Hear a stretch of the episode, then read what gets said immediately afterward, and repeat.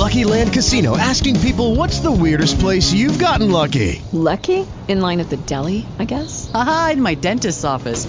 More than once, actually. Do I have to say? Yes, you do. In the car before my kids' PTA meeting. Really? Yes. Excuse me, what's the weirdest place you've gotten lucky? I never win and tell. Well, there you have it. You can get lucky anywhere playing at LuckyLandSlots.com. Play for free right now. Are you feeling lucky? No purchase necessary. Void where prohibited by law. 18 plus. Terms and conditions apply. See website for details.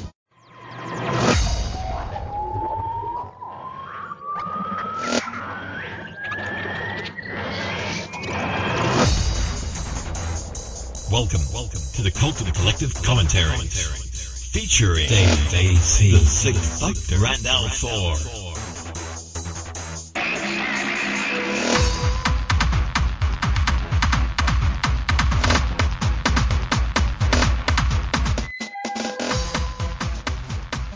Good evening, everybody, and welcome to the Cultum Collective Commentaries. Yes, it's time for another episode of Doctor Who. Wait, Dave, get out of the way! There's a car coming.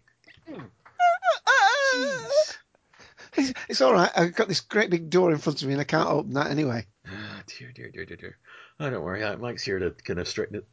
Well, you know, he, he came in here. He said something about renting a moped for an hour, and he hasn't back. back he ain't back yet. Uh, no, no, he may well have gone on to choir practice. Oh, I see, I see, I see. Yes, him and his singing. It's very important to him. Yes. Oh, looks so angelic with that uh, thing round his neck. That ruff. Well, who knows? Maybe he'll be back to sing to us at the end. All right, in case you haven't guessed, we're here to talk all over the top of the latest episode of Doctor Who, uh, the difficult to pronounce The Rings of Akhaten or Ak- oh, I don't know. Whoever depends on if you're singing it or saying it. I don't know. Yes, it was a, a, of much debate during uh, and before Cultum, I think, on on on Sunday. Akhaten or Akhaten. Who knows? If you're singing, it's different, I guess. I can't give you any more, Captain. I can't. God. Uh, ring me later and tell me that. All right, yes. So we're going to be talking over the top of the most recent episode of Doctor Who, uh, which is series part of series seven. Yeah, That's all we know that. for sure. Yes, there's been some some speculation as to as to what episode number it is. I've seen episode eight. I've seen episode seven. Uh, so we're not going to speculate. It's the one after the one we did last week. There you go. so if everybody uh, sitting nicely, nice and comfortably at home, uh, really did enjoy the concert tonight, uh, has their official BBC copies of uh, The Rings of Akhaten. God. Oh dear. As if I don't have enough trouble pronouncing things. if everybody's got that at the ready, we'll begin. Dave, are you ready? Well, I was. All right. Well, we're going to start anyway. In five, four, three, two, one, play. Ooh. It's time for you to rake them leaves up, Dave. Oh, oh, we Looks must like be in Mike the left the gate open. yeah, we must be in the right parallel uh, world because in Sliders he knows that the gate squeaks outside his house. That's Yeah. how he knows he's back. The Beano. God, I've missed the Beano. I think you can get it online. I think it's an online publication now. It's not the same though anymore. It's like you know, they did it. They did a um, Dennis the Menace cartoon. I couldn't believe it. Oh. I think Sophie Aldred did the voice too. The car, the car. Now, did some people say that's like Father's Day car? It's it's the same color and a similar shape, but I don't think it's the same think- make. it Um, looks like a Marina, that one that went the past. front grille is different, and I don't know enough about the British cars, but um, you know, it is a different looking car. But interesting that they should choose one of the same color. I mean, is it a common color of cars in the eighties? Uh, yeah, it was one of, one of those rotten colours that came out. They came out with a few avocado and then that awful sort of lime off green and tan. I think that was a tan. Oh, now that leaf's looking different again. Yes, I know. Yeah. Well, I mean, I can imagine it does look different from here to when we see it later on in the episode because, um, you know, he's kept it, but it's it's still relatively fresh, and then it gets pressed into a book, so it looks a little different. But Yes, there is a difference between last week's leaf and this week's leaf. Exactly. It was it was still green and more definitely a Canadian maple leaf last Yeah. time. Uh, That's it, not- It, it just makes me wonder if at, at the time when they did it, uh, and in what um, order this one was made, whether they didn't have that fully fledged, um, fleshed out.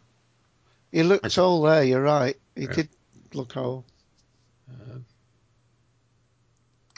We're quickly playing uh, Yeah. her parents. Uh, playing Ellie is uh, uh, uh, Nicola Sian, and uh, playing her dad, uh, Dave, is uh, Oh, thank you. Michael Dixon. And of course, we saw that little swing park in uh, the little prequel, didn't we? I think I think it's the same swing park. See swings in the background. And uh, Michael Dixon hails from uh, Morecambe in Lancashire. Uh, Michael Dixon has played small roles in a number of films, including Alexander and A Passionate Woman, and on television, including Mile High, Holby City, Coronation Street, and The Street. Now, Oh.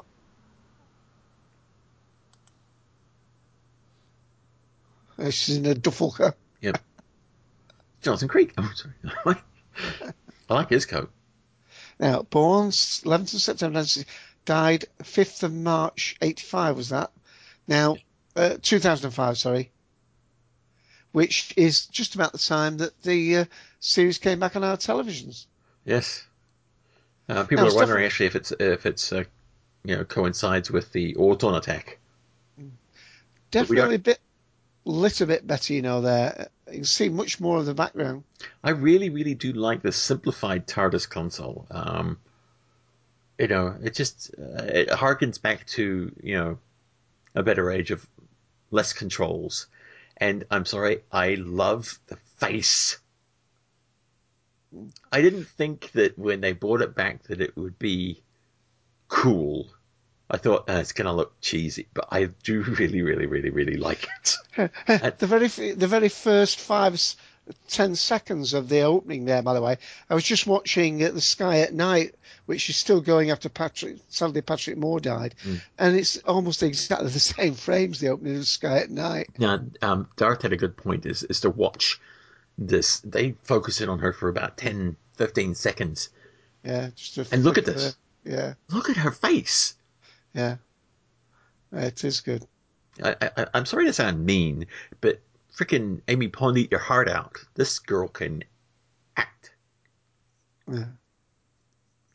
I, I, I like this. It's like James made of strawberries. I like the the, the, Farren the- Blackburn. just the, the way she uh the way she uh just that you know time's gonna be made of something what's it made of like James made of strawberries something like that Oh, like I like I, I like the way they've grounded her in in kind of a, a, a- just a reality. I mean, it's it's it's a it is a typical thing when somebody says, "Oh, what's this? You know, what's your favorite this or what's your favorite that?" You you, you forget everything, except if it's Back to the Future and somebody asks me what my favorite movie is. and the Doctor's looking a bit chirpy again. He's got a bit more interest in life, hasn't Yes, he? He can shop his TARDIS. I do like the shot too. I like her boots. I wish he'd shut the door. I really do wish he'd shut the door. I think they're too showing off the fact that they're doing. I get the feeling that they did this shot right outside the set. Maybe I don't know. Mm. Well, because it almost looks like when they first come out that they're actually definitely seeing that rather than a backdrop. Right. It's a lovely shot. It's Oh yeah. I mean, I was really enjoying this. I mean, I've got reservations towards the end, but um, uh, it's. I mean, we're off world for a start. Yeah. Crikey. it's nice. Uh, it's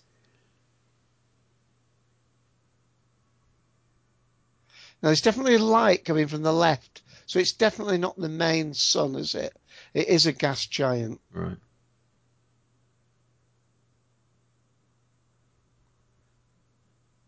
Mike, Mike's Choir Society. Yes. But they do say the Sun Singers. Yeah. So But he calls it a planet there. right. So Doesn't look like I- I- uh, life could have gone because it's too big. The gravity would be too great. there's Uh, so Yeah. There's something, and I, I said this on Cultum the other day too. Um, there's something very old about Matt's Doctor in this one that I really, really enjoy. It's a cross between um, between Troughton and Hartnell. There's a deviousness, uh, Hartnell's deviousness, um, but there's a, a Troughton's kind of mischievous. Um, Here, come and see this. This is great. You know, um, that that Matt pulls off really well. right. And uh, just sorry, um, yeah, go ahead. I was going to say, count how many different races are here. I've I've already counted more than seven. I'm sure already. But okay, let's see. Uh, some developed on the dark side of uh, the planet, or you know, the seas of a planet, or uh, you know, Yeah. or maybe some just came and settled there later. I mean, at no point did they they they do mention how many planets, but they don't mention how many races. That's true. I suppose if these are in from other systems to view Yeah. the spectacle. Exactly. Yeah. But uh, I did feel as though they were a bit shoehorned in. Uh, that's keep the toy market going for another two years. Granddaughter. You missed the granddaughter. You talk to love a granddaughter. Ah, there's the oh, that's a, like a half breather there. It's not a half, but it's got a breather. I'd like this, and somebody mentioned this too on uh, on their Facebook page. That before he had even told her whether it was good or bad or poisonous, she went dove right in. But they don't make a big deal about it.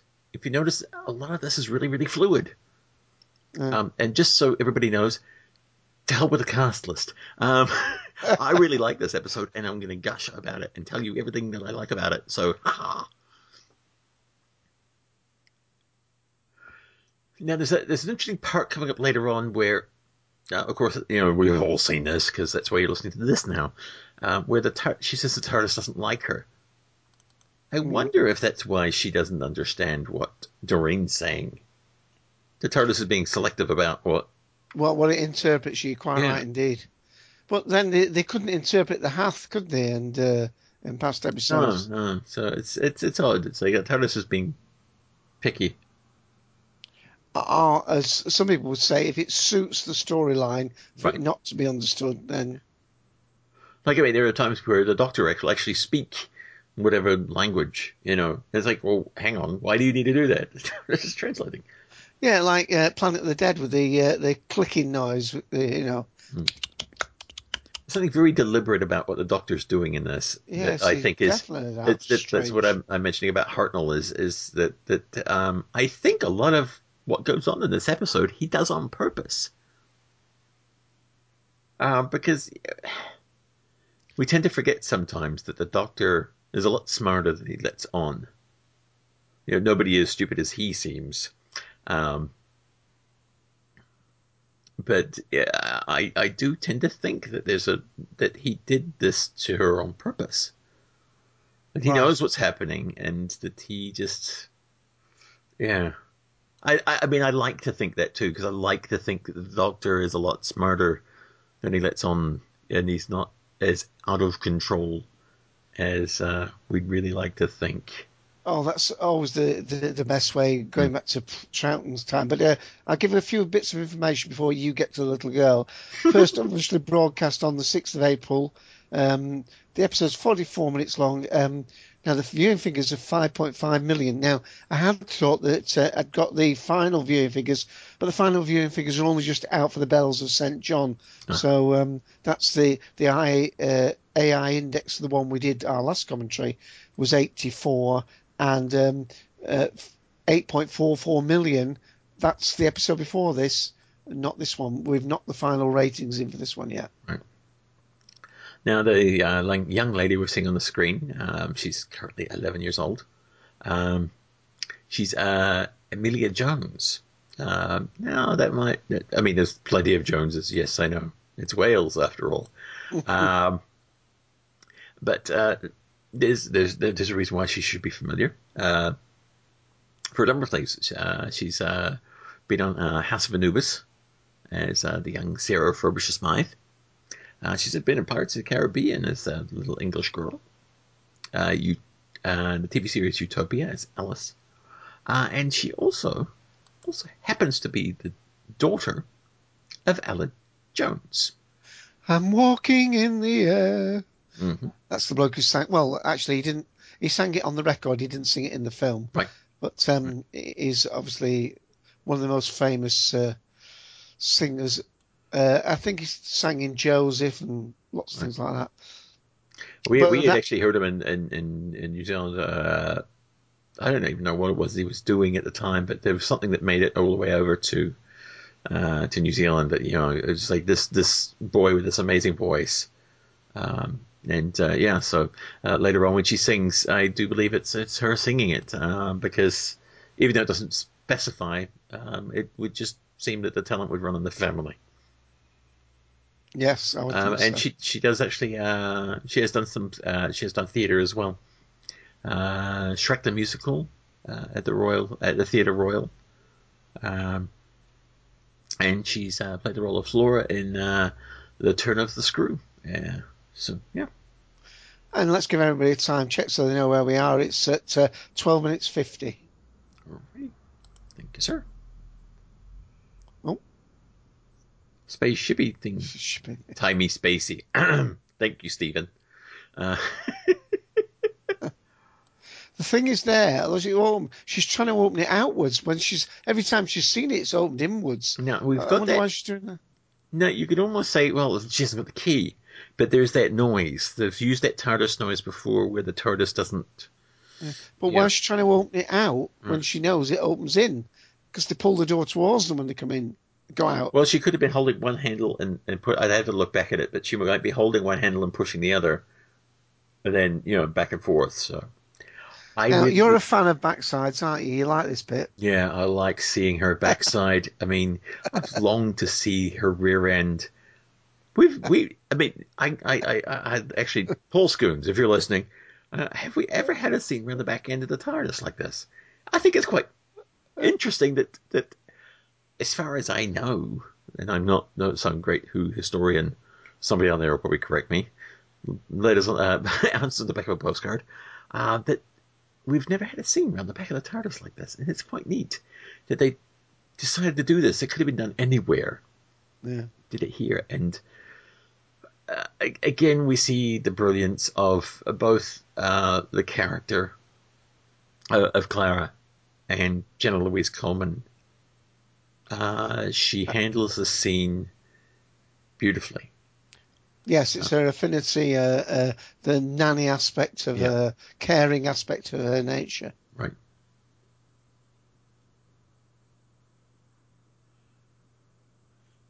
Yeah, this little girl's holding her part up very well. Oh yes.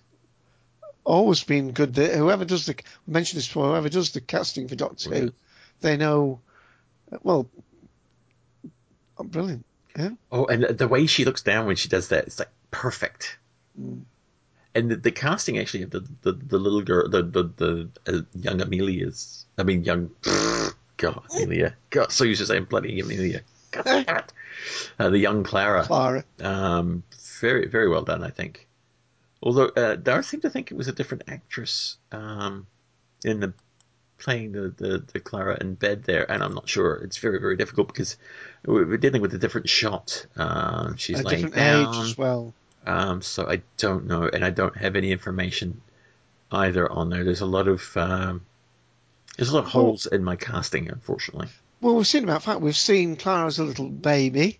We've seen Clara as about a three or four year old at the thing. Mhm. We've seen the, the one in, in the bed there. We've seen the slightly older one at the swings, and then we've seen the one at the funeral. Right. Uh, so we've seen about five, uh, well, five the one at the funeral ages is, is this one. Um, Well, I know, but like- she's only supposed to be about sixteen or something there, I think. Right. There's a certain ease she has to this too. There's uh, there's, I mean, there's some bewilderment, but there's uh, she has an ease to doing this whole space travel thing, which is just quite refreshing. That we're not, you know, because we. It, I mean, when she first saw the inside of the TARDIS, oh, it's bigger on the inside. It's like everybody does that, yeah. But Mm. yeah, there's this look at it. There's this confidence to it. And, and see, she she says, "Oh, I've been exploring," and he just like fobs her off, like, "Oh well," you know.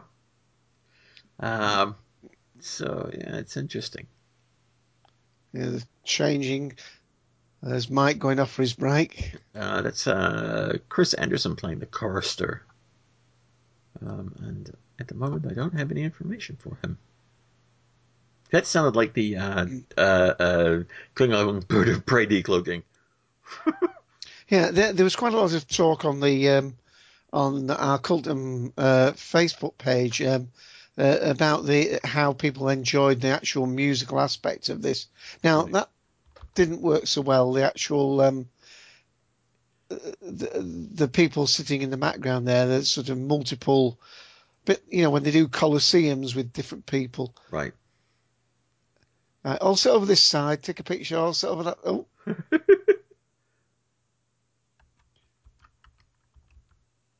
Now, uh, the the one thing that I had a problem with with this whole scene is that we didn't see enough um, uh, wide shots of the whole Colosseum.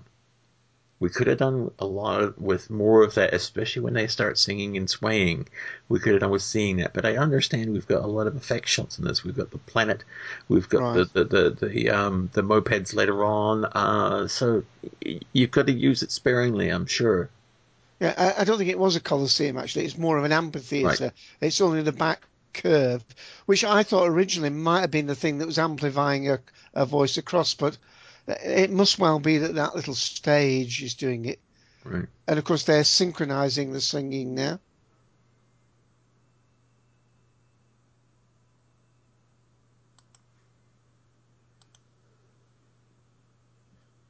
Sleep, my precious king.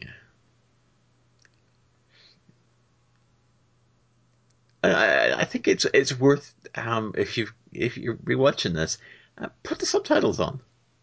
Uh, they've actually yeah they've gone to the the, the the bother of writing them lyrics, you know, to this, uh, and so it's. and- oh, she's got a lovely voice. Mm. The long. s-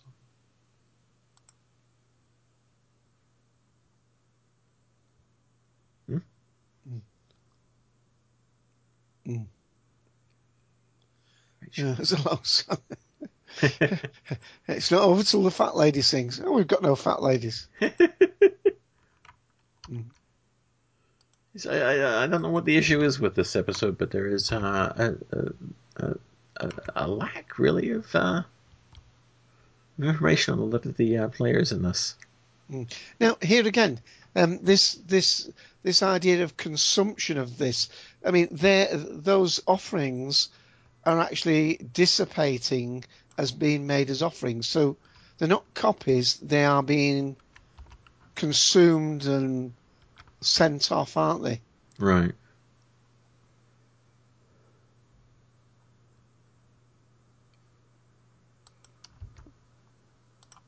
Lay down.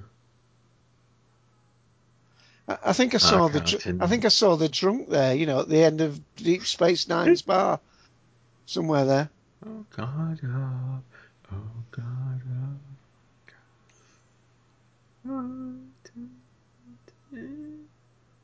Hello. The thing is, is uh, I, I, I'm still at odds as to, um, you know, if anyone actually did make his mistake. Yeah, I mean, has he made a mistake? Uh, she certainly didn't. Right.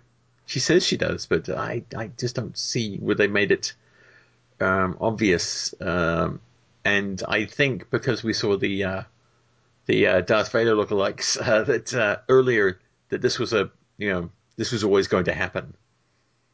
Yeah. Yes, I mean, um, I mean, when they say once in a thousand years, I suppose, give or take twenty years, it could have been this girl, the next girl, or the girl after that, or the one before. So nobody knew the exact moment that. Don't walk away. Oh, don't walk away.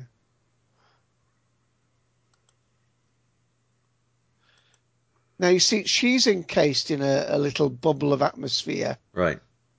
Well, I think it's just like a tractor beam thing. Yeah. Uh, Doreen is being played by, uh, and of course it's D O R apostrophe E N. Uh, is being played by Karl Greenwood.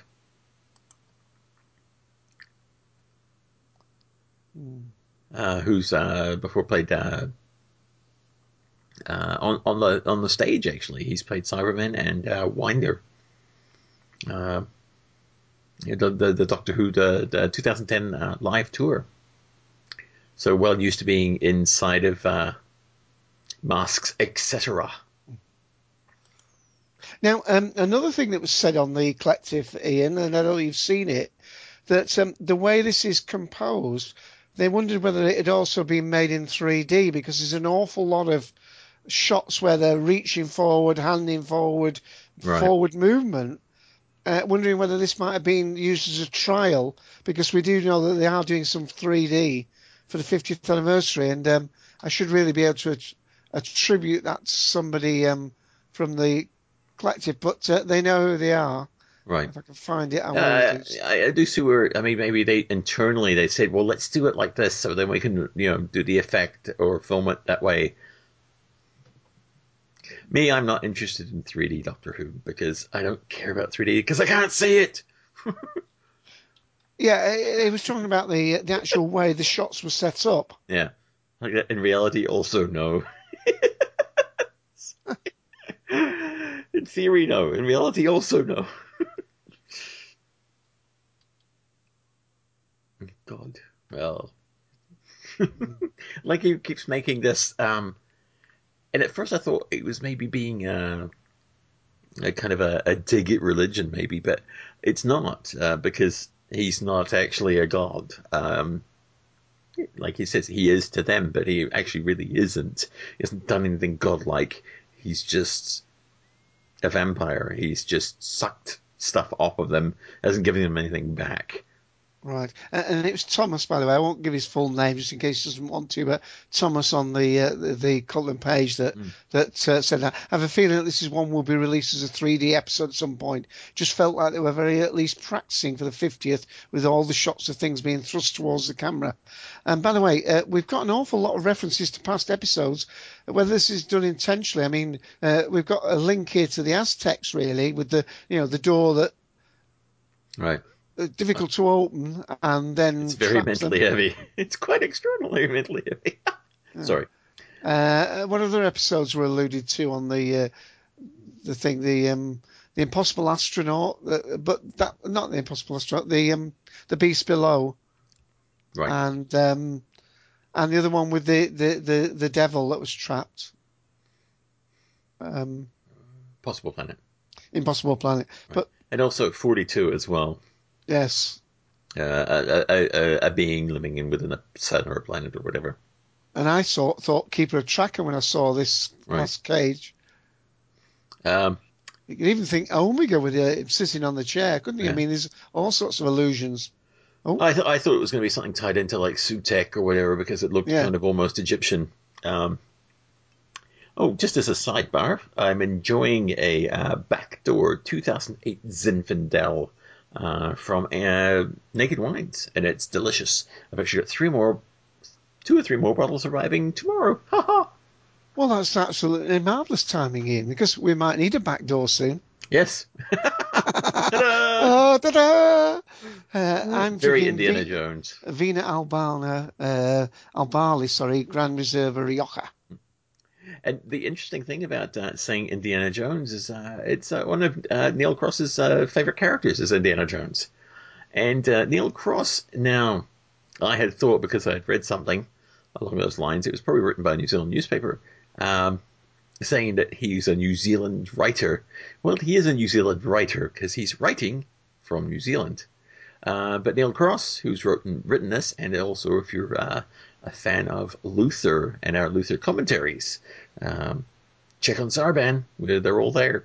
Uh, he is also the person responsible for creating and writing uh, Luther.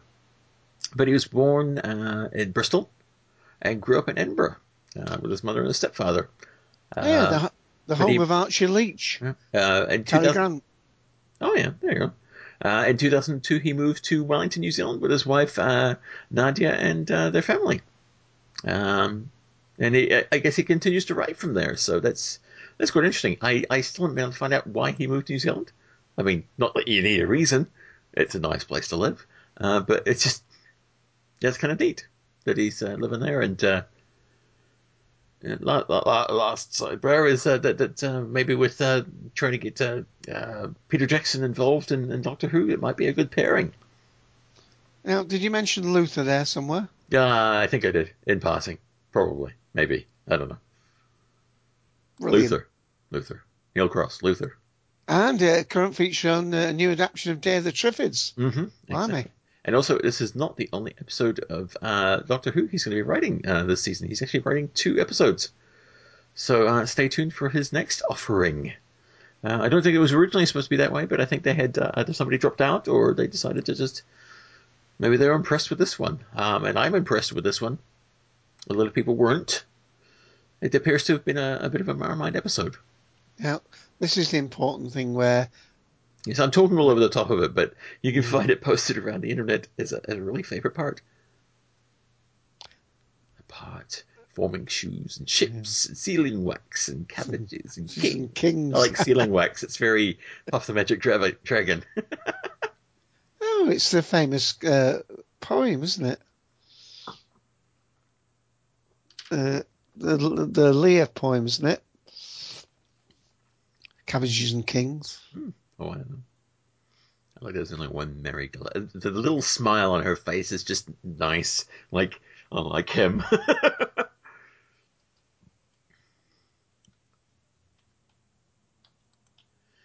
And uh, playing, playing the mummy, as he's called, uh, is Aidan Cook. And I'm trying to find information about that. This is an odd episode for finding casting information. Must have must have known that I didn't really want to talk too much about what's going on. It, it's the Walrus and the Carpenter, the Jabberwocky, Lewis Carroll. Sorry. There you go. The Ah. time has come to talk of many things, of shoes and ships and sealing wax, of cabbages and kings. Yeah. Ah, there we go. Oh, thank you, Dave. I did not know that. There's actually uh, also a reference in here earlier to to uh, Douglas Adams. Which is interesting because uh, Towel Day is coming up uh, shortly. Uh, uh, but Aidan Cook, who's uh, encased in a glass cage, encased in a mummy costume, um, has also been in Hellboy 2, uh, The Golden Army, as the two-headed shop owner. Horrid Henry, uh, Sir Gadabout, the worst knight in the land, uh, and uh, the duel at Blood Creek. So yes, These were rather funny uh, creatures. Um, do we even have a name for them? yes, yes. Ken mentioned it on the uh, the thing. They're um, Well, he said acolytes, but I don't remember there being a reference. But there's a lot of, for me, at least the the, the, the copy I had, that the uh, the the uh, soundtrack is quite overpowering. I don't know if it's my sound system or what, but yeah. Now, this is the. Now, you like this effect where Right. you're getting visuals from the Sonic, Right. but I would have rather have seen that effect around the little space hopper protecting them. Right. Well, to me, the the, the, the, effect is, and I explained it on, on Colton, whether it's right or not, but this is how it makes sense to me, is that uh, they seem to be yelling their weapon. It's it's a it's a verbal thing. It's a sonic thing. Uh, you know, a sonic thing. And so the sonic screwdriver is the perfect thing to fight against it. And so the effect that you're seeing is, uh, you know, the sonic power going up against theirs you get this kind of shell forming. Yeah. I quite liked it because it's it's it's almost a it's it's kind of like the sonic's being used as a weapon, but it's not. It's it's being used as a, a shield. Right. Uh, the other thing is there a reference is um, with like that secret door, your your back door door. Yeah. Uh, uh, you've got the Tomb of the Cybermen, haven't you? Where um, you know they go in and nobody else can see another door until the uh, the second Doctor points over his shoulder and says, "What about that one?" right.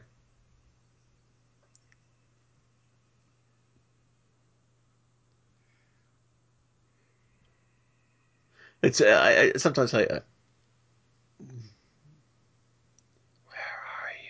Sometimes they were very difficult to understand. Yes, I mean, They were a little too breathy. It does actually say uh, "Where are you?" in the the, uh, the uh, subtitles. now, was that a beam of energy going to the the planet? It was, it was, Yes. And was the was it the soul of that creature going to it? Yeah, it was basically. Uh, I think. Since I thought the Ah. old was getting from an alarm clock, so I Yeah. think basically when he wakes up, it, it then transports the essence into the you know. So one would wonder whether it was actually originally trapped there by on purpose, Yeah, but for what purpose I don't know. I, I, I- I do like this line coming up from from Matt from the doctor. Oh, yeah. Any ideas? Jamie, any ideas, Jamie? I did promise. Uh, it's so Hartnell and Troughton that, that, that especially when he's got his hands up and like, like uh, there's a line coming up to um, I've seen bigger. Uh. I say leg it. I like I like this conversation too. Mm. 1927 in the Great Scots. yeah. I missed that adventure. I've seen bigger. Really? Yeah. Are you joking? It's massive. It's humongous. I can assist. I like that. Assist. Assistant. The doctor's assistant. Ooh. Now this is another old face. I'm a big fan of, of David Tennant's acting and what he can do with his eyes. But there's something that this man can do that I'm not a huge fan of Steven Moffat, but um, I can see why he picked Matt. He may be young in age, but there's things like that. I'll walk when he straightens his bow tie and just Mm. and wanders out there. It's there's this old soul that comes out in his acting. Now you see, this is when I started to go off the episode somewhat because I'm in Fairyland now. Right. I won't say what it looks like, but uh, Halloween comes to mind. Right. Now, the one thing I'll say, and I know fans are going to hate me for it, but primarily the audience that Doctor Who tries to reach out to, because be honest, they've already got us. We're in it for the long haul. It's for kids. Kids are going to go, look at the scary face on the planet. I'm sorry, maybe, you know, uh, you know, uh, insulting kids' intelligence. I don't know, but I, I, I have children, and they sit there and they, they pay attention to these things and like, oh, that's cool, you know. Especially my little one. Visual things really take, you know, and and and for them to know that there is a creature inside of that planet or star or whatever it is, it kind of becomes necessary. How else do you portray it? Mm.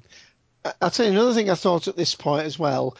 This to me seemed as though this this script might have been a Christmas special sort of script. It's got that similar thing to you know uh, sharks swimming in the air and uh, you know um, the Katherine Jenkins one. You know. Um, uh, you know that feeling of celebration and hope and so on. Right. So I'm just wondering whether this was first mooted as a, a Christmas special script, even though it's not very Christmassy, of course. Right. Well, maybe maybe it was uh, maybe if this had been his his first meeting of her. Yeah, I I like the way he does that, and I love the shot of him silhouetted. A- Again, do do watch this with the uh, the uh, um, the subtitles on, because you get to see the lyrics, and you get to hear what they're singing. Because sometimes it's not uh, that easy, you know. Yeah, uh, and I think it was um, I think it was Mark uh, that really enjoyed the music on this. He was absolutely blown away by it, and even our uh, our uh, scientific advisor Yes. wasn't put off by the uh, the qualms of the uh, Right. the science. As, as Perry science, said, as, as, as, Perry said, what science? Yeah. He didn't care because it was, you know, it's like, boof, who cares? Done.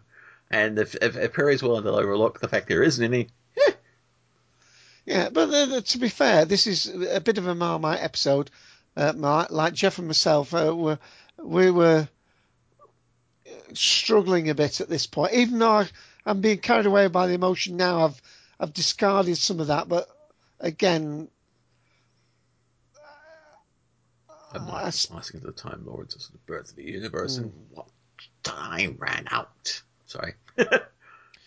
yeah. Well, again, I, I like this, but I I feel as though this is supposed to be him sacrificing himself.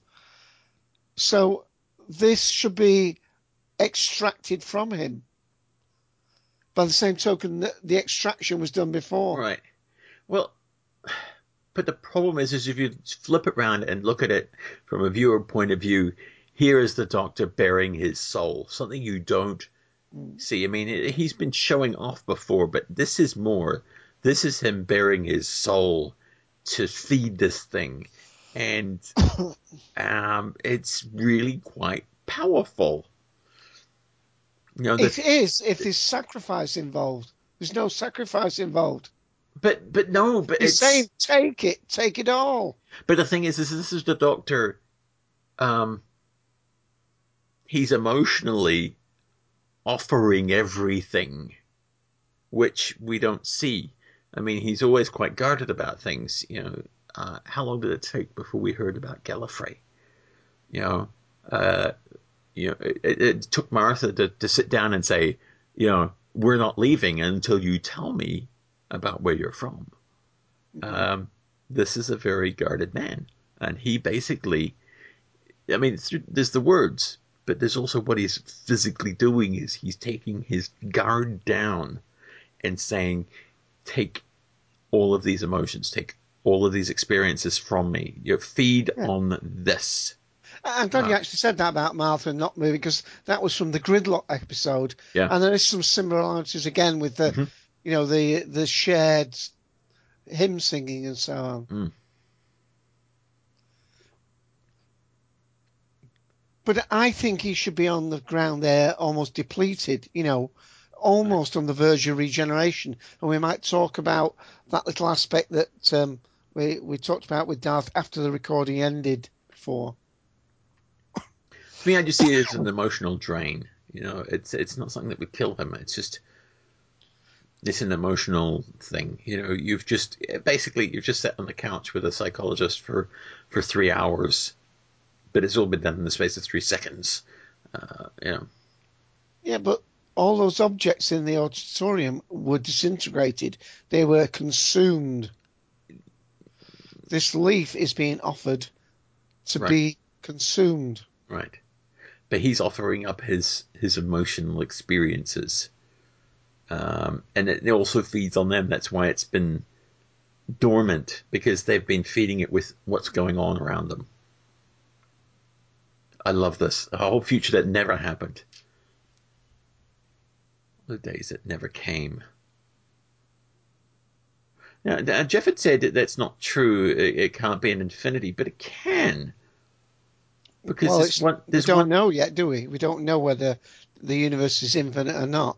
Right, but I mean, if you think about it, somebody's experiences, for every choice you make, for every you know decision you make, there are an infinite number of outcomes, and it's just a brilliant little thing that she does. I, I Um, appreciated that. I, I quite like that. Mm.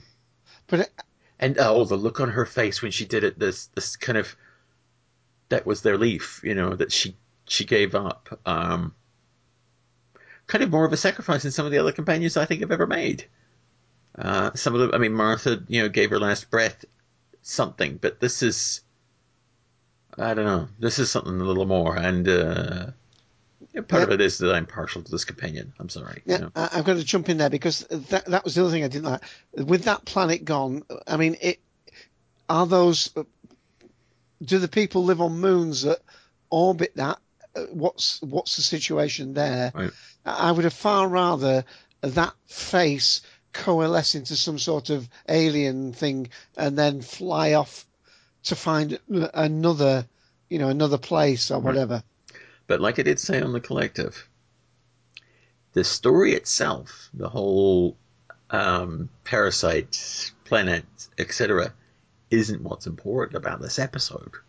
No, and that's no, what I, I, I wish I could. I wish I could uh, explain to people, or at least um, telepathically, you know, just like uh, uh, infuse into them what what what it is I'm watching, what it is I'm listening to, and and it's just all about her and and Oh. and, and this relationship. It's nothing to do with. The, the grandfather, the gods, the, the you know the parent. It's nothing. It's to do how she that. met the challenge. Right, and that's why we don't hear about the science. We don't, you know, she doesn't say, "Oh, how can we breathe out here?" We don't get that explanation. Why? Because it's not important. It's not important to the story, and why bother? You know, why let it get in the way of this? You know. Well, I must admit, it- it gets in the way for me. Uh, I, uh, but that is But probably because I come from a background of hard sci-fi, you know, interest. But but like I said, that's why there's no explanation. That's why you don't get anything. You know, um, uh, other shows they would try and explain it away by some gobbledygook. Oh, it's wibbly wobbly timey wimey. No, there's no explanation. Why? Because it's not important. That's not what they want you to focus on. Um, and they can't help it if you're anal. Yeah. Now the thing there about her leaving the TARDIS, obviously we're going to next time. Yeah, Um, next time. um, shh, uh, shh, it's next time. You talk about this in a minute. Uh, a Oh, nice lack of lack of reveal as to the big bad, which I like. mm. So many shows they tend to give away too much. I mean, we those of you who know know what's coming in this episode, but this is good. You know. For the average viewer, it's like, you know, what is it? Uh, that's fairly flown away, really Oh, flown yeah. away. I, I and you know what? I love this. I have to say, there's not a lot of episodes of the Steven Moffat era that I've been eager to, you know, go back and watch. Well, I mean, there's one in particular that I don't bother rewatching because I just can't. Um, emotionally, I can't stand it. That's uh, um, um, the uh, uh, the Vincent and the Doctor. You know, Oh, yeah. emotional problems with that one. Um, but uh, you know, this one, uh, this is my third time watching it, and I kind of almost want to say, "See you later, Dave. I'm going to go watch it again because I really do like it." It um, and I'm going to go first. Or do you, do you want to? No, you say what you were going to say Well, uh, over the thing. Yeah, let's just talk about that a little bit at the end. I mean, um, we, we we did that at the show, and we uh, hope you'll listen back to it. Um, um, that was episode 197, I think. But the the point was um, when I was trying to just say to other people that you know there should have been uh, some sacrifice, and then Darth uh, cottoned onto that and said, "Yeah, uh, well, it would have been actually nice if they'd really thrown the fans a curveball, and that had prompted the Doctor to actually have to go into regeneration mode." Yeah. Uh, and um, you know, it, nobody would have been expecting it because they're all thinking he's going on. Wouldn't that have been fabulous? And I am saying, uh, well, it, it certainly would have been with the with the companion locked out the TARDIS. Yeah. And Darth went, what a cliffhanger ending that would have been. You know, uh, an inexperienced companion, uh, no way of getting to the TARDIS. The Doctor, you know, fatally wounded, possibly going into, you know, uh, a regeneration. Right. Uh, absolutely, the, the the whole series would be on a knife point, and so unexpectedly. Right. Uh, um, it, I mean, what did you think of that idea? I mean, as an idea, as a story idea, I uh, I, I like the idea of it. Um, I don't like the idea of it right now because I think the Eleventh Doctor has found his companion. I really think that that that, and I hope they don't ruin Clara, you know, and have to lock off her memories or whatever um, because of whatever she ends up being. But I think she is the perfect companion for this Doctor. Yeah, it's like Jamie and and uh, and you know the second Doctor. Uh, th- this is the perfect companion for him, I Well- think. And it's only, I know it's early days, and I could I could end up eating my words, but That's that's just my Well, let me just give my counterpoint to that, and then if either you or I will go on our, our little main talk, and, and I'm sure we're going to get Mike back from the choir at some point. Yeah. But um, I don't, I don't think they they are that. I mean, as actors working together, they are. But in terms of, she's obviously a very down to earth woman. She's more interested in you know helping people, this, that, and the other. I'm finding it difficult to understand her attraction to the Doctor as a person, and I don't necessarily mean sexual attraction, but I mean um, there's this imbalance, of course, because he he knows or feels he knows this character much more than she knows him, having met her in these other stories, these are incarnations of her, other time periods. Um, so I, I, and because also he's he's acted quite geekily around her in some points, I almost feel as though um, it- it's like going out on a date with somebody who's above your weight. If you know eh, what's the word, yeah, your She's out of his out of his league. Uh, out of his league. I see her as being out of his league in terms of what because she doesn't know all the other stuff that comes with him. Right. Well, she's just beginning to now. So um, I'm not too sure of that, but I'm absolutely the the the. Well, I'll, I'll say my bit later, but the the thing that actually made this episode for me was the fact that it was a companion episode, Right. uh, over and above every, everything else. All right, here's my bit. I'm not going to spend too much on this because um, I did say quite a lot on the, the collective. It sounds like an ad to you know a commercial for us to to, to, to, to have you listen to the collective. Um, but really, that's uh, that's where I did say the bulk of what what I think about this episode. And now it's just kind of reiterating um, that, that I I guess I see this episode in a, a different way to everybody else. Um, and the lovely thing is, I think I see it the same way that, that Darth did.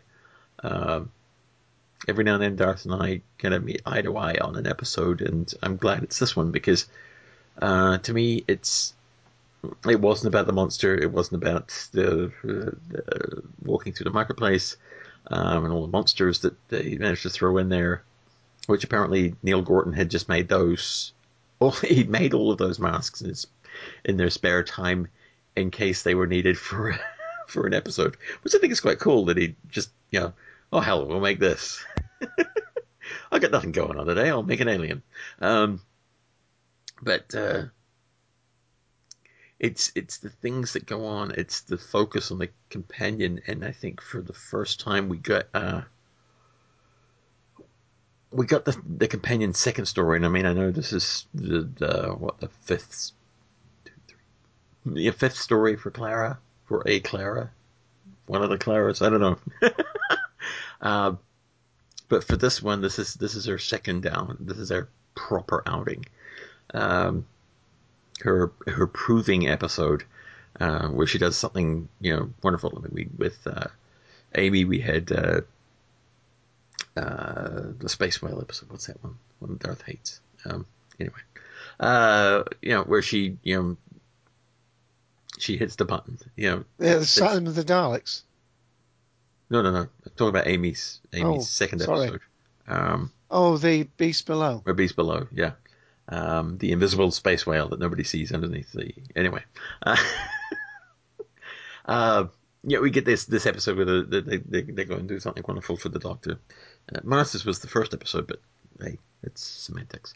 Um, but but this one, she totally proves herself as being uh, able to make that choice, that that decision.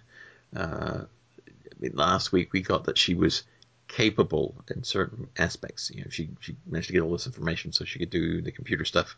Uh, but this week she makes the emotional decision, uh, and she gives up uh, something really quite significant. Uh, the the ring was one thing, uh, uh, but the leaf was something you know. And that's that's why the, the, the opening scenes are necessary.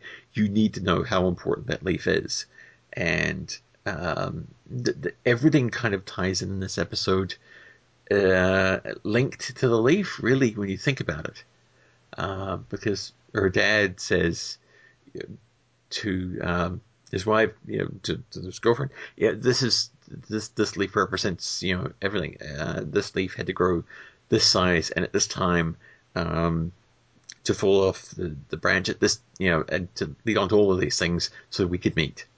Uh, and then it becomes so vitally important, at least to the three of them, you know, let alone the universe itself, um, that it becomes this great sacrifice and ends up overwhelming this parasite who's used to feeding off all these emotions. But here's this life that was half lived, um, and you know, of all these possibilities that uh, whether they could have happened or not is beside the point.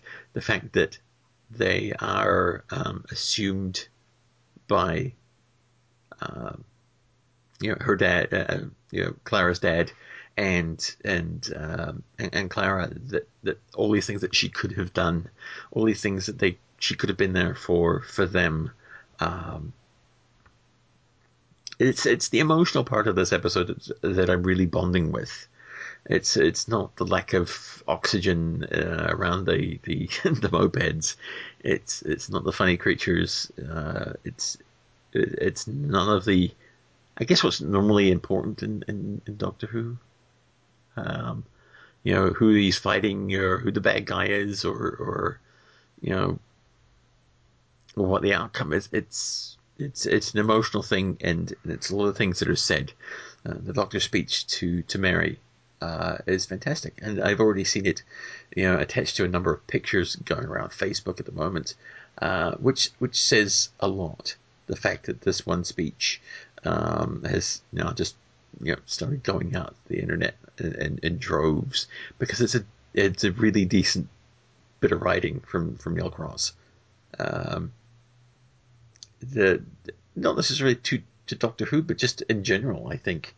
Uh, as as an approach to life.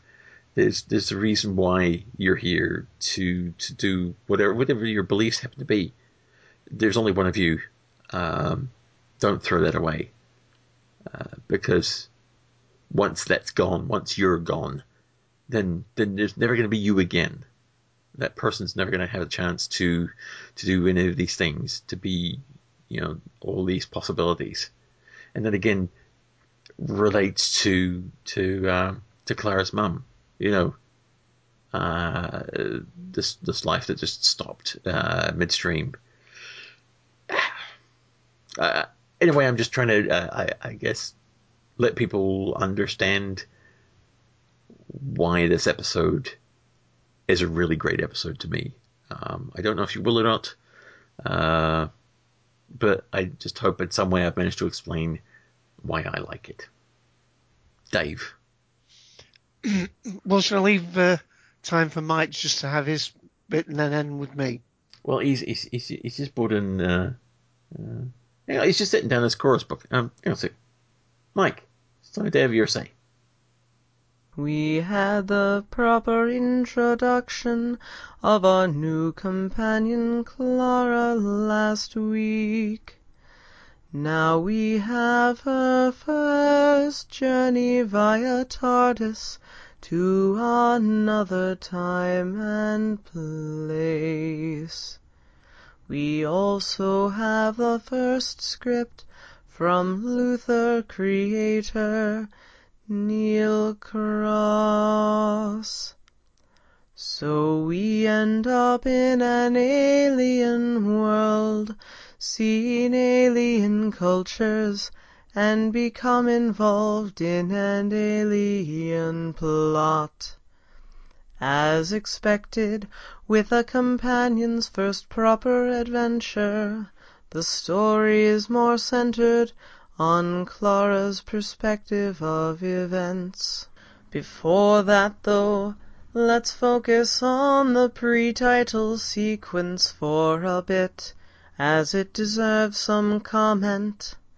The doctor is dropping in on the lives of Clara and her parents, going back to their first meeting and checking on their lives since. Sure, it smacks of creepiness. Sure, it's entirely questionable, however, it makes sense to the doctor, as Clara is a puzzle that he's driven to solve. He needs to check that she actually has a life and is not just an enigma.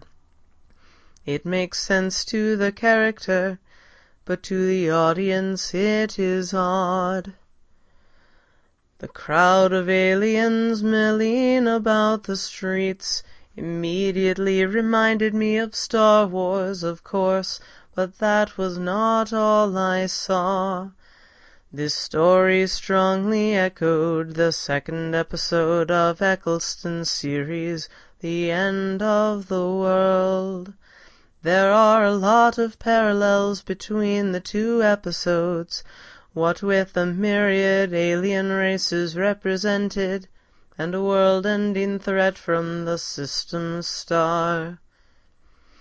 To that matter, Millennium Effects claimed, in the lead-up to this episode's airing, that the rings of Akhaten, Akhaten, Akhaten, that the rings of Akhaten would serve to show how far their costume designs had come since Doctor Who returned in 2005. Now the episode itself, it involved singing, it involved some sort of vampiric creature, it involved a demon parasite thing that inhabited a star and was waking up. It involved yet another motorbike of sorts. It involved a lot of plot elements that just didn't fit together all that well. There was a lot left unexplained at the end of the episode. This episode also involved a leaf that was transformed from being a maple leaf to being a completely different type of leaf. A good descriptor of the Moffat era so far is that the show has become more than a bit fairy tale.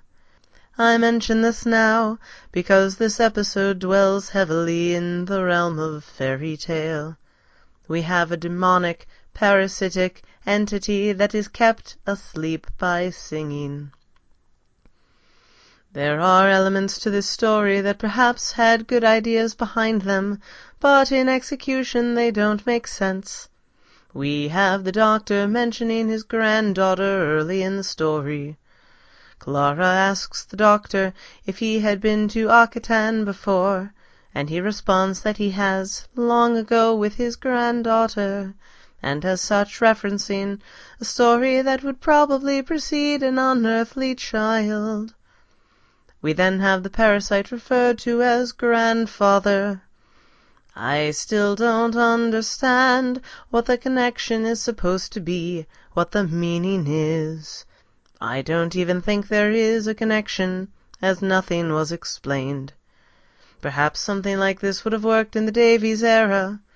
The parasite was also referred to as a god, and we had the child, Mary, mention that she had to sing to a god.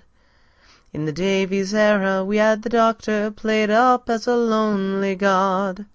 However, that symbolism has been done away with since Moffat took over. The Doctor is no longer portrayed in that way, so this comparison, this simile, doesn't work at all.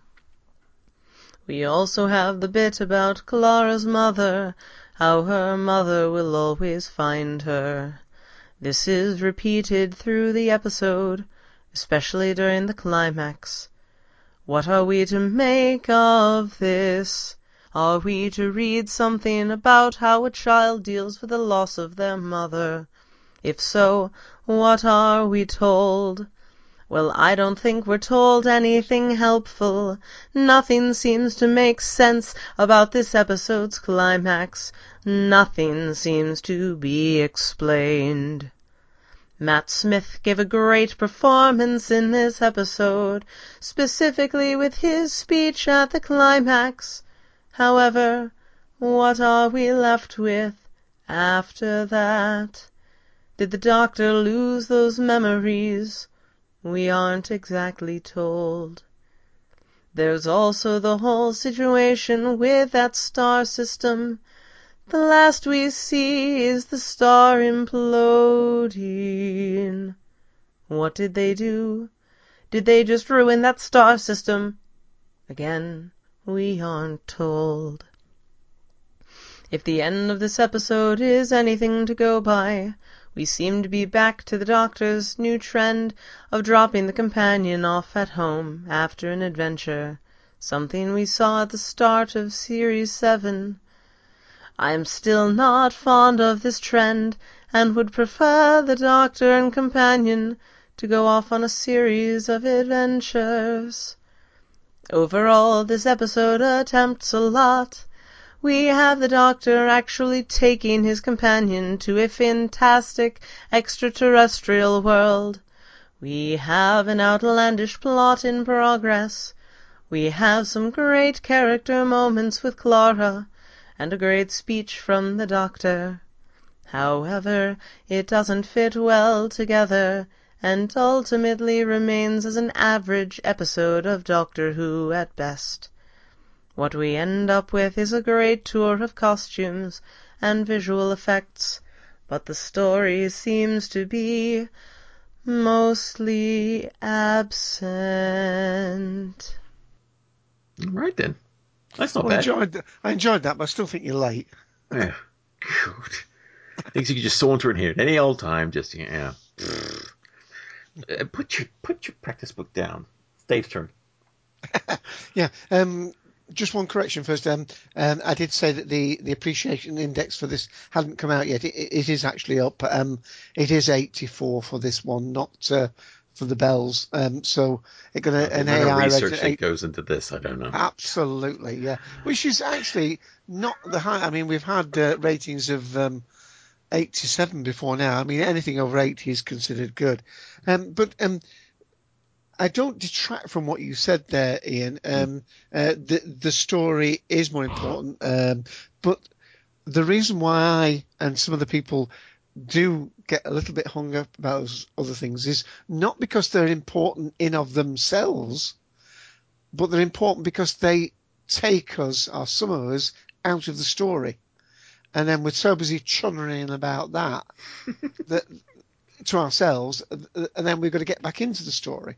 Um, for instance, a very minor thing that put me off right at the beginning was um, although the the scene where that you quoted where uh, Clara's father, you know, on the doorstep tells his future wife why why the leaf was important. I think that's done very well. The prior scene, is the is Yeah, the, is the yeah. line that's missing from that. yeah, no, no, no. The prior scene to that, where he's gawping at her.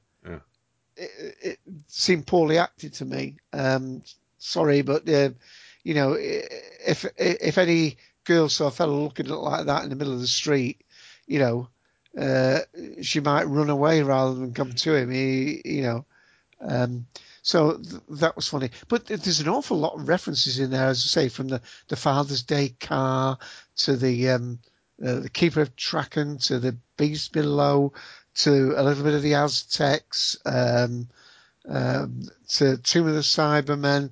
Now these must be all put in place. Now whether this is a bit of tinkering done by Steven Moffat that you know all these ones leading up to the 50th anniversary. We certainly had it in the last one, the Bells of St John, little sort of nods, as it were, uh, which some people have perhaps interpreted as um, is Steven Moffat running out of ideas because we're we're, uh, we're having some same ideas recapped. For instance, just to go back to the last one, the swiveling heads where the swiveling heads have been used in Silence in the Library, uh, they've been used in The Beast Below, then they were used for the spoon heads. Now, is it somebody running out of ideas, or is it indeed a nostalgia trip that we're now building up, we're building momentum up towards the 50th anniversary?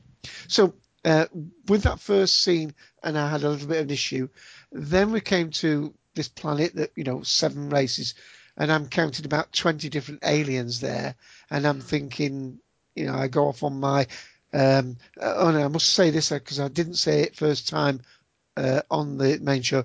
of course, I was absolutely pleased that we were off world, and not only off world in an alien world, you know, a non-humanoid world, as it were. But to me, uh, it, it, it seemed, you know, very, um, I don't know, Quark's Bar or um, Star Wars Cantina or whatever, whatever that brings to mind. Our Captain Jack in the uh, that other bar scene where he meets Al, Al, Alfonso, is it? Alonso. Uh, Alonso Frame, yeah. Um, but on the other hand, it, I was enjoying the story all the way along. Uh, got taken out of it when they, they flew in a little space hopper. Would have just liked a little blue glow around it, not asking for much.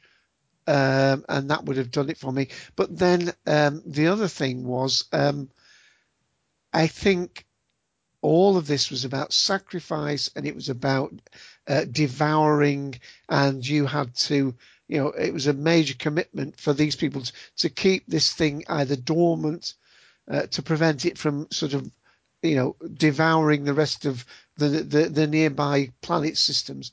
The doctor didn't seem to pay any price. He he he did that emotional thing. He bared his soul. That was great. But he didn't take the hit, as it were, and um, that in some way may have detracted from the fact that the companion came in, and before he got to the point where he would have had to generate. In other words, she stepped in when he's sort of like like when he stepped in in the last episode when she was sort of 60, 70 percent uploaded, and he fought on the computer and he brought her back if if we'd have had the situation where you feel as though uh, you know the and that's another by the way another keen memory haven't we had the doctor as well uh, the third doctor i believe uh, the one where he's under a machine and he's having his memories sucked out of him um, it's been done before in doctor who so i would have liked the doctor to have been badly wounded at the end of this. Not liked him to have been, but I think it would have worked better for that. And I also think it would have been better if this entity that was inhabiting this gas gianty planet um, was seen to have re- been released, uh, actually even come away from the planet and then vaporized and dissipated uh, uh, so that the planet itself didn't destroy because there were these rings around it. We don't know whether these seven known worlds uh, revolve around that, although we did see the sunlight coming off from the left. Maybe they'd all gathered to this vantage point to watch the ceremony. Oh, and that reminds me, the other thing, of course, is it had a little bit of the new, new, new Earth in it, didn't the? Um, um, not the new, new Earth, uh, the one where the ninth Doctor goes to see the end of the world. Uh, the end of the world. What a clever title! Was it called that really? How do they do it? Brilliant, brilliant. I mean, I think there were actually rings in this episode, and what was the title? The uh, there's something of something something. I don't know. Yeah, they needed a word there just to make it just click, and rings would have fitted really well. Anyway, um, yeah. so no, um, so I actually give this a rating about uh, three and a half out of five, but three of those points are all for half towards the actress Jenna Louise Coleman for her acting, uh, which I think was impeccable, uh, and certainly uh, has shown a certain other actress has been a little bit pan faced compared with the expressions that this girl can can put on screen uh, wordlessly and of course, I just like the, the, the setup of the companion as well. She, uh, I mean, they've they built a great backstory for her, this caring nanny side to her, and she's got a little bit of street smart. She's very grounded. Uh, she's doesn't really fit with an English girl, but she's got that sassiness about her, and so. Um, I've watched this as obviously we've done the commentary, and I've tried to put aside those scientific niggles that I must admit really irked me somewhat afterwards watching. I was talking to my brother-in-law who uh, uh, who uh, you know watched it, and uh, you know, you know, some with a smiley face on it was a little bit of a detraction for us both. But um, it is a, there is a lot to to enjoy in it, and I think as people you know um, ease down, and this is definitely going to be, and I absolutely agree with you here, Ian. This is definitely going to be one of those stories that the more you watch it, the more you get out of it.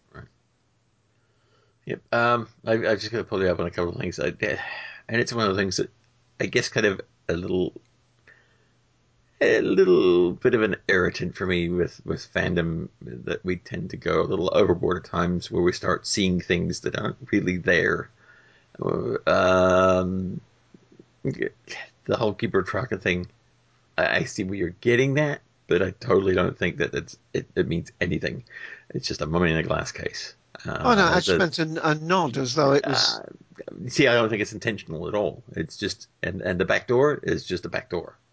Um, a lot of a lot of pyramids have, you know, back doors. Uh, you know, it's it's, it's those things. It's like, uh, but I'm I'm just as guilty. I'm like I'm looking at that, that car and I'm like, that's the car from Father's Day. That's why we were a little late starting with Colton on Sunday because I was busy comparing shots. So while I while I do harass and harangue, I'm also very guilty of it myself. but yeah, so uh, I mean, the brilliant thing about this is um, there's there's there's two different sides to it, and um, I guess it would be terrible if if if Doctor Who was always really really good for everybody, because then we'd all go, that was good, wasn't it? Yep, Yeah, I liked it. So did I. Yeah. Uh, you know, we we you know, we we see it from different angles, um, and I, I think that's the beauty of the Colton Collective. Not blowing our own trumpet or anything, but by listening to the Colton Collective, you get to see what other people's point of view and how we watch it, um, and and maybe gain some some appreciation that you wouldn't really have necessarily realized watching it yourself the first time. So. Um, and the same with the three of us, you know, as as as we go through this, we talk about it, and uh, you get to hear our our thoughts of it fresh, fresh from watching it. Um, and you know, and as you always say, Doctor Who's on our TV screens. yeah, What's yeah. not like? What's, what's not, to like? exactly. All right. Well, what's not to like? Well, we'll be back next week, and you can like that as well. So until then, it's goodbye from Mister Randall Thought. Oh God, he's he's off practicing again. Shut the door. Right, I'll do this, but then it's goodbye from Mister Dave AC. Yeah, I think he's joined that silent order. But uh, yeah, and it's goodbye from Ian, the Sixth Doctor. Goodbye. Bye, everybody.